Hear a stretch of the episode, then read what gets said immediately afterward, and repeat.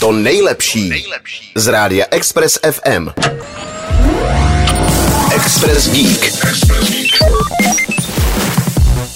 Češi v říjnu nakoupili kryptoměny za 250 milionů korun. Meziročně jde zhruba o čtvrtinový nárůst. Letos Češi nakoupili bitcoiny a další kryptoměny za 3,1 miliardy korun, což je o 26% méně než loni.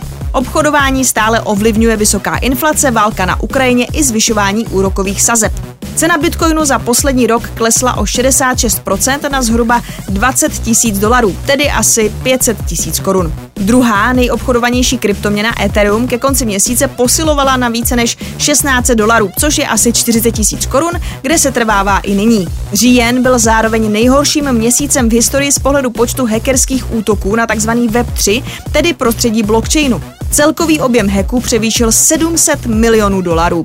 Jinak v Česku do kryptoměn investují už i středoškoláci. Čtvrtina českých středoškoláků investuje do kryptoměn, zjistil to průzkum garančního systému finančního trhu. Hlavním tahákem je zejména rychlý a vysoký výnos. Naopak rizika spojená s investováním obecně studenti nevnímají nebo podceňují. Obecně se Česká republika řadí do popředí z hlediska adopce kryptoměn. Někdo se už zkrátka moc nepozastavuje nad možností platby v kryptoměnách, třeba v internetových obchodech.